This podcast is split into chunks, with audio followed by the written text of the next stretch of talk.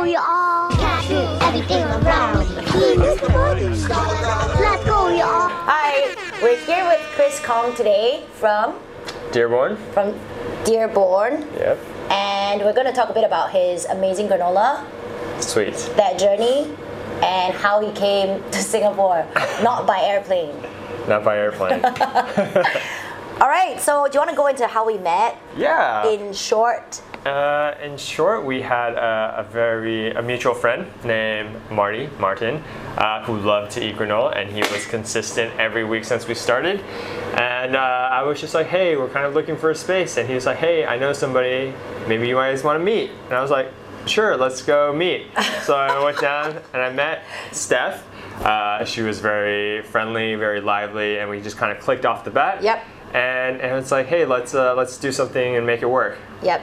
And it's Uh, one of those things that you just cannot plan because No. I didn't expect to. When I put out that I was, well, I wanted to share the space. I didn't expect for someone like the first person to came to come in, be the person who takes the space, and we've been working together ever since September Yeah, for a month now. for a month now, and Pretty it's solid. been amazing. Pretty solid. I get free granola. You guys have to camp. Granola for life now. granola for life. All right, so um, how you came to plant your base in Singapore? Do you want to talk about like your culinary journey? Um, yeah, sure. Wait, So- wait, wait! I'm gonna give you two minutes okay. to make it fun. I have a timer here. Ready? Go. Uh, so I ended in Singapore after about a year and a half in Malaysia after I graduated college. Uh, I didn't intend to stay here. Uh, I worked for Gisawa and Waku Ghin, um, which were really, really great restaurants to be part of. And at the time, Singapore was coming up, and I really enjoyed it. And then I met my wife, uh, Christy. Uh, who- Christy, who is from here, uh, amazing DOP. Um, so we met here, we got married, uh, we went back to New York for three years, uh, and then we actually came back to Singapore and decided to stay and plant some roots here. Um, and then after obviously traveling around and kind of working at some of the best restaurants in the world, it was kind of time to kind of figure out what we wanted to do. Um, so I decided why not do a little private dining kind of supper club. Um, we had a space in Singapore that we were able to kind of renovate and make into our own space. And it kind of organically happened as like a place for just friends and family to come and for me to kind of just figure out the brand and build some connections. And then it became this thing that was like booked up for the whole year and everybody and their mom were coming and I was just like, okay, well this is going to be something, but we're gonna lose our house for a little bit, but um, we're gonna try to make it happen. Um, and it was really good for about almost two years, and then obviously COVID happened, um, so we had to pivot. And luckily, we were able to have this product of granola that we were giving people when they came to our supper club, um, that we were able to pivot to and start serving granola. And now we're not maybe necessarily doing plated dinners and courses. We're actually just now on your dinner tables for breakfast, lunch, and dinner, I guess, or a snack or anything. So yeah, so that's kind of like a rough two minutes of how it happened. Wow, wow, guys, he did it. It's like Sounds- accurately two minutes. Yeah. Good job, great chef. You know, time sensitive. Oh, it didn't ring. I wanted to go. Do, do, do, do, do. Ah, it's all good. Anyhow, okay. So, do you want to talk a little bit more about the Dearborn brand? And so, I mean, he gave you the gist of it. It was a supper club, and then that it was ran out of his home Right. four nights a week, Yeah, three to four nights a week, depending on uh, and it who. was like two years of that, and yeah, then we, our circuit breaker came, and they had given out the granola for for dinners So- to people to take home for the next day so they could have something to enjoy and kind of just remember the night before. Um, and it was something that was just, you know, people to have to remind them, but they really liked it and they wanted us to sell it, but didn't have the space to do it at that time. at that time. Yeah. Uh, and then after COVID happened, we were like, okay, let's just do 50 of these on Instagram and see what happens. Sold out in like 30 minutes. Then we upped it up to like maybe like less than 100, 80 to 100. And then that's all out my two minutes. And then every week it just kept on going faster and faster. And like there were people messaging me and people were like, like it was like The race for was- granola is on. It was like sneaker drops. So like yeah, every yeah, Monday yeah. at twelve, you had to be there, and like the fastest fingers would get it, and you would get it. And if you didn't get it, then you have to wait till next week. yeah, he's the granola hype guy. So it was it was really interesting to, to see that happen organically too, and uh, and, and Zero dollar marketing yeah, outside of Instagram. yeah, and it was And Christy's amazing um, photography skills. yeah. She she does all the website and all the logistics, and she is my better half. And yeah, Dearborn uh, wouldn't have been possible without without them, without her and my sister in law Kim. The dynamic duo Yeah, trio. yeah. Um, so then, so because of that, he needed to up the production. Right. So we just- so we needed to scale up, and we were thinking, okay, we're pivoting to this. It's doing really well. How can we like translate this into a business that would work and kind of like be beneficial to to what we wanted to do, and with this kind of whole new kind of era of like business food F and B that we're kind of going to. Mhm.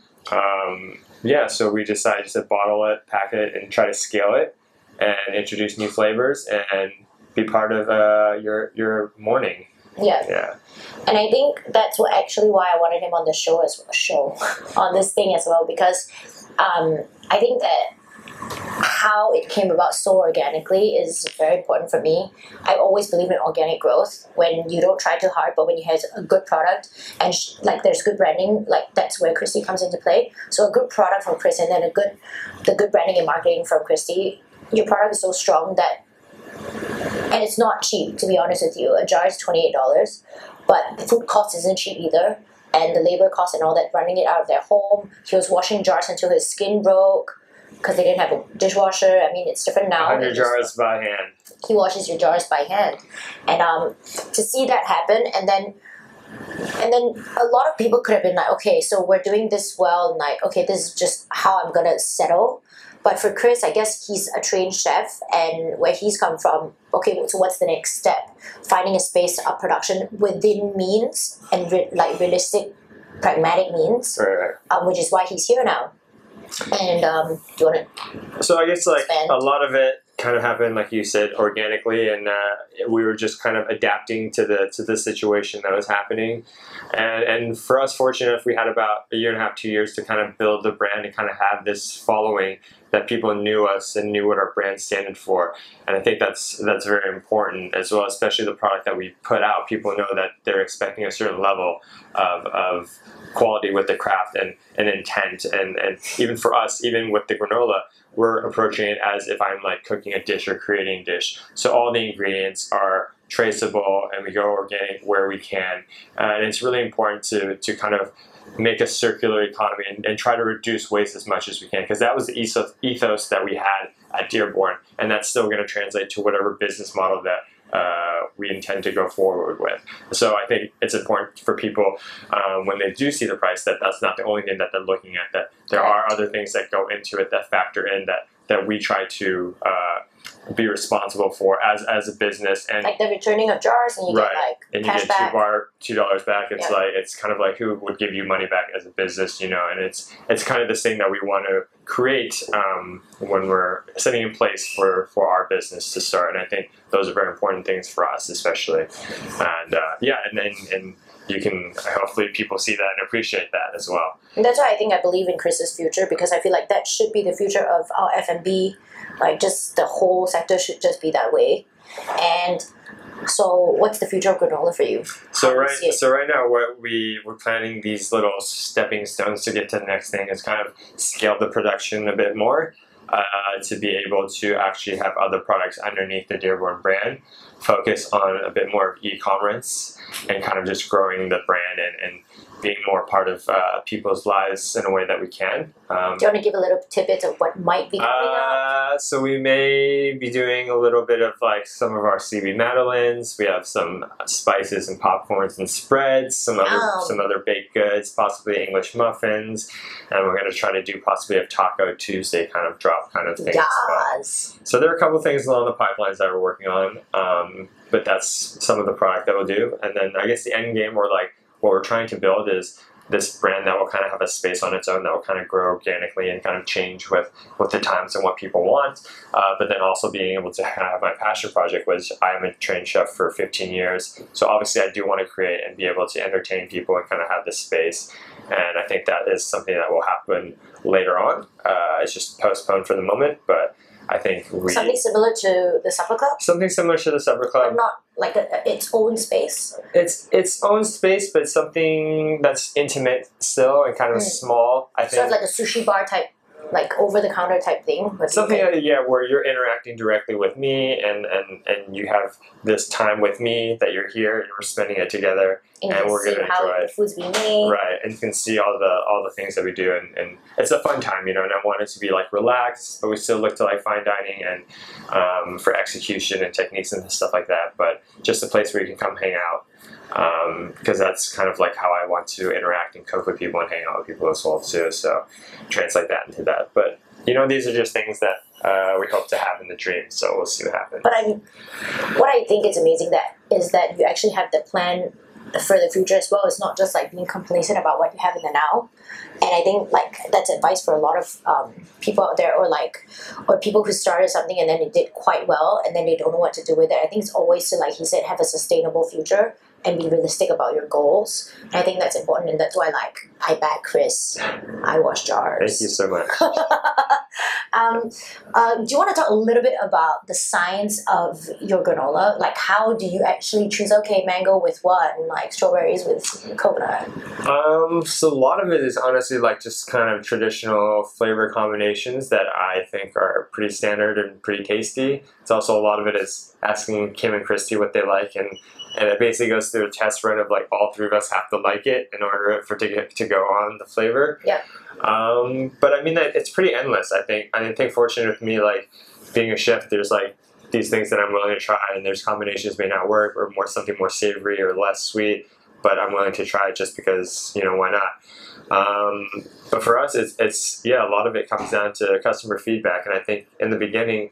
When we were actually doing all the deliveries ourselves too, and meeting the customers and talking to them one one by one, but also people coming here now and self collecting, we're asking them. You know, we're trying to see what they like, what they don't like. You know, if, if somebody's daughter they really like granola, but they can't have seeds, so, so Oh. he told me, hey, you should do a granola without seeds, or not not seeds, nuts Yeah. she can't have nuts. So like we were thinking about what can we do with like seeds and fruits and stuff like that.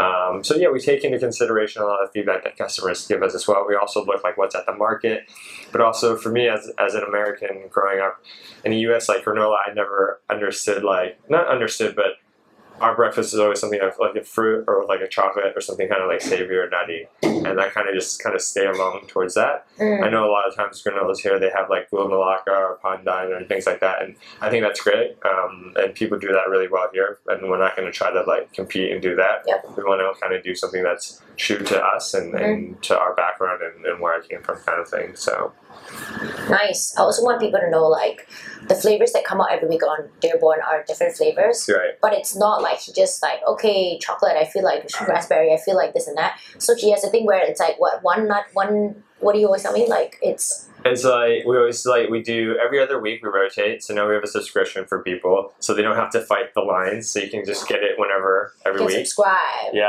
Um, so it's basically like we try to do like a, a chocolate nut savory kind of thing one week, and then the next week some kind of fruit uh, or seed or uh, something along that. So it rotates every other week, so you're not going to get the same one. See, there's a reason behind what he does Yeah. because I think this kind of stuff don't doesn't get told on the Instagram or people don't understand. He puts thought into it. Yeah. So we want to make sure that people, when they're getting it for the subscription, that they have a little bit of choice and a difference, and it's not something same. So Uh, subscribe. um, it guarantees you a jar, basically what the subscription is, so that you don't have to like at twelve o'clock fight for that thirty minute window. right. I also want to talk about like what your thoughts are on like like you said the current F&B trend and what it's going to be like in the future. Because I mean we have briefly spoken about it before but I've never really heard like you know like your full like not an analysis but you know Right, like, right. really think about what I think about our F&B culture in Singapore can go or will be slowly going through as like after post coronavirus I think in the world in general too, not just Singapore, Yeah. but I think Singapore is a unique place because we're kind of in a little bit of a bubble, Mhm. and we're still fortunate enough to be able to go out and enjoy and do other things Yep. without. I mean, some limitations, but still, businesses are still. If you if you have a good reputation, you you'll be okay. Um, I think going forward for F&B, especially anybody who wants to go on F&B, they have to think about not just solely relying on like I think a physical space. Like I think you need to go in like e-commerce or like diversify and have another source of cash flow coming in. It can't just be like the traditional way. If you think about it, like traditionally you open a place, it's a physical restaurant, you sit and you wait for people to come in. Yep. Your margins are small already, and then some days are better than And you depend a lot on alcohol. Right. a lot of times. And now, like, there's a cutoff in most places. Right, right, right. Drink, so it actually cuts your revenue. So down by a that that hinders it a bit as well. Yeah. So I think going forward, people need to think about the longevity of something, but also produce something that can diversify and Mm. not just focus solely on one thing. Yeah. I think that's going to be very important um, going forward. But nobody really kind of knows how this model is going to be. We all kind of have an idea, and I think everybody in the restaurant knew that the model had to change eventually, but we didn't know it was going to come so quick. Yep. Um, and now that it did, and it showed how vulnerable it is, um, we need to pivot and try to like kind of build this new kind of F and B industry. Yep. Um, which is still people are figuring it out as well. And I think if you're able to pivot and kind of like survive through this COVID, I think you'll be you'll be able to survive like most things. Yeah. Um, but but yeah, it's it's uh, it's interesting times, and, it, and it's fun to be part of. And I'm opti- optimistic about it. At the same time, um, we're very lucky with what we have, Yeah. and uh, not so everybody is so lucky as well too. But Yeah. Like for me, I noticed like in the, CBD which we are in, um, people are coming back for lunch. I think Chris also noticed that like during lunchtime it gets a little bit busier. Yeah. I think what I love so much about the industry is talking to customers, building that rapport, and it's what he loves as well. Which is why when people come to self collect on Fridays and Saturdays, and they have windows, so it's not like any everyone comes at the same time to also facilitate social distancing. Um, they come in and he has like one on one chats with everyone, and that's what I miss. I miss like the person to person like interaction. And so when you say like, you know, moving towards the future, you can't just have a place where people can sit down. I mean, possibly they can, like if what you want to do is like such a private dining type thing where Right. it's like five people, right, then you still get that kind of intimate it's like, gonna have to change. Yeah, I think Yeah. yeah, not everybody's gonna want to be out in big groups and like Yeah, random people you don't know. you know? Correct. So for like even for Sugarfin, where we used to depend, we have to depend on volume because that's what coffee is. Coffee is five dollars. You need to serve like what hundred coffees a day, two hundred coffees a day to hit like a thousand something, two thousand dollars, right? And that would be healthy revenue. But right now, like we cannot depend on volume because it's not. We're not even supposed to be encouraging that. So that's the challenge right now, and that's why I want to bring in like pop ups and do weekend stuff where it's like you can you guys can probably come but you can hang out outside in, so that we um, can still be like social distancing and stuff but like that's also me from a place where we depend so much on volume to pivot and think about the future and how we can still have that like customer and, and, and you know service interaction but still make more money than we do just selling coffees Yeah, I think it's it's important. Like, I think customers have to know too. Like, that's going to change to the way they think. It, how it used to be is, is when you go out to dine, is, is going to be that when you go out, it's going to be different. It's going to look different, and I think Yeah. people have to be able to accept that as well too. If we want to grow and, and change, you know. Um, and support right, right, like- right. And I think that's the big thing. And I think it's hard if you have like a concept-driven place without necessarily somebody behind it or a Yeah. face to Yeah. put with. I think it makes it a bit difficult with people to kind of build this relationship or have this connection with Yeah. that brand. Whereas I think because you're here every day, I'm here, like people see that, so they can associate that. And I became think kind of became the PR face of the brand right, but I guess also that's how we run our business. It's very people focused. right, The customer like satisfaction, and we genuinely want to make them happy with the food or the drinks and whatever. Um, I can't say the same for like the whole F&B industry, but like I guess for us and and the people that we know in this industry, I think we're all kind of like driven in that way. Um, so yeah, the customer needs to understand that like things will change, and I hope that they keep supporting us. Taco Tuesdays. I keep asking Chris to do Taco Tuesdays because he says like he makes a mean fish tacos. we're gonna make it happen. We're, We're gonna make it happen. Taco Tuesdays, guys, plug. Um, yeah, but okay, so um, outside of everything that you just mentioned, like for probably people who are at home, like having startups and stuff, to have like more sustainable, um, forward-looking type future, and not just focus on like the right now, because I don't think that we can ever go back to the old normal or like the, the you know our old ways. I feel like in that way, COVID, as much as it was so hard and almost had to close my shop, forced me to actually use my brain more, Right, right, right. which actually makes me quite happy right now. Like Yeah. like you know in Yeah. retrospect, Yeah. because like I was so comfortable.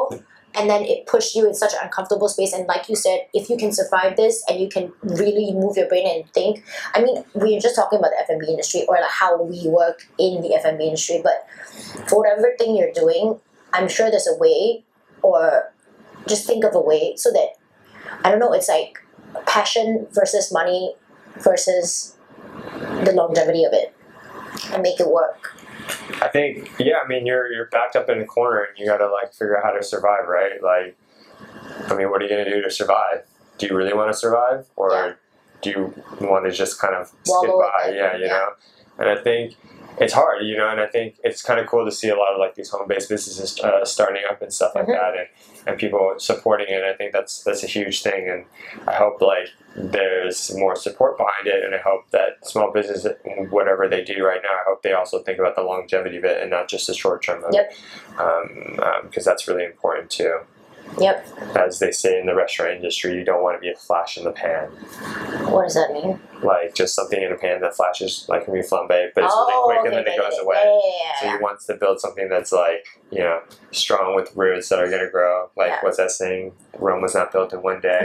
Thanks, thanks for plugging that. talk about talk about your dad.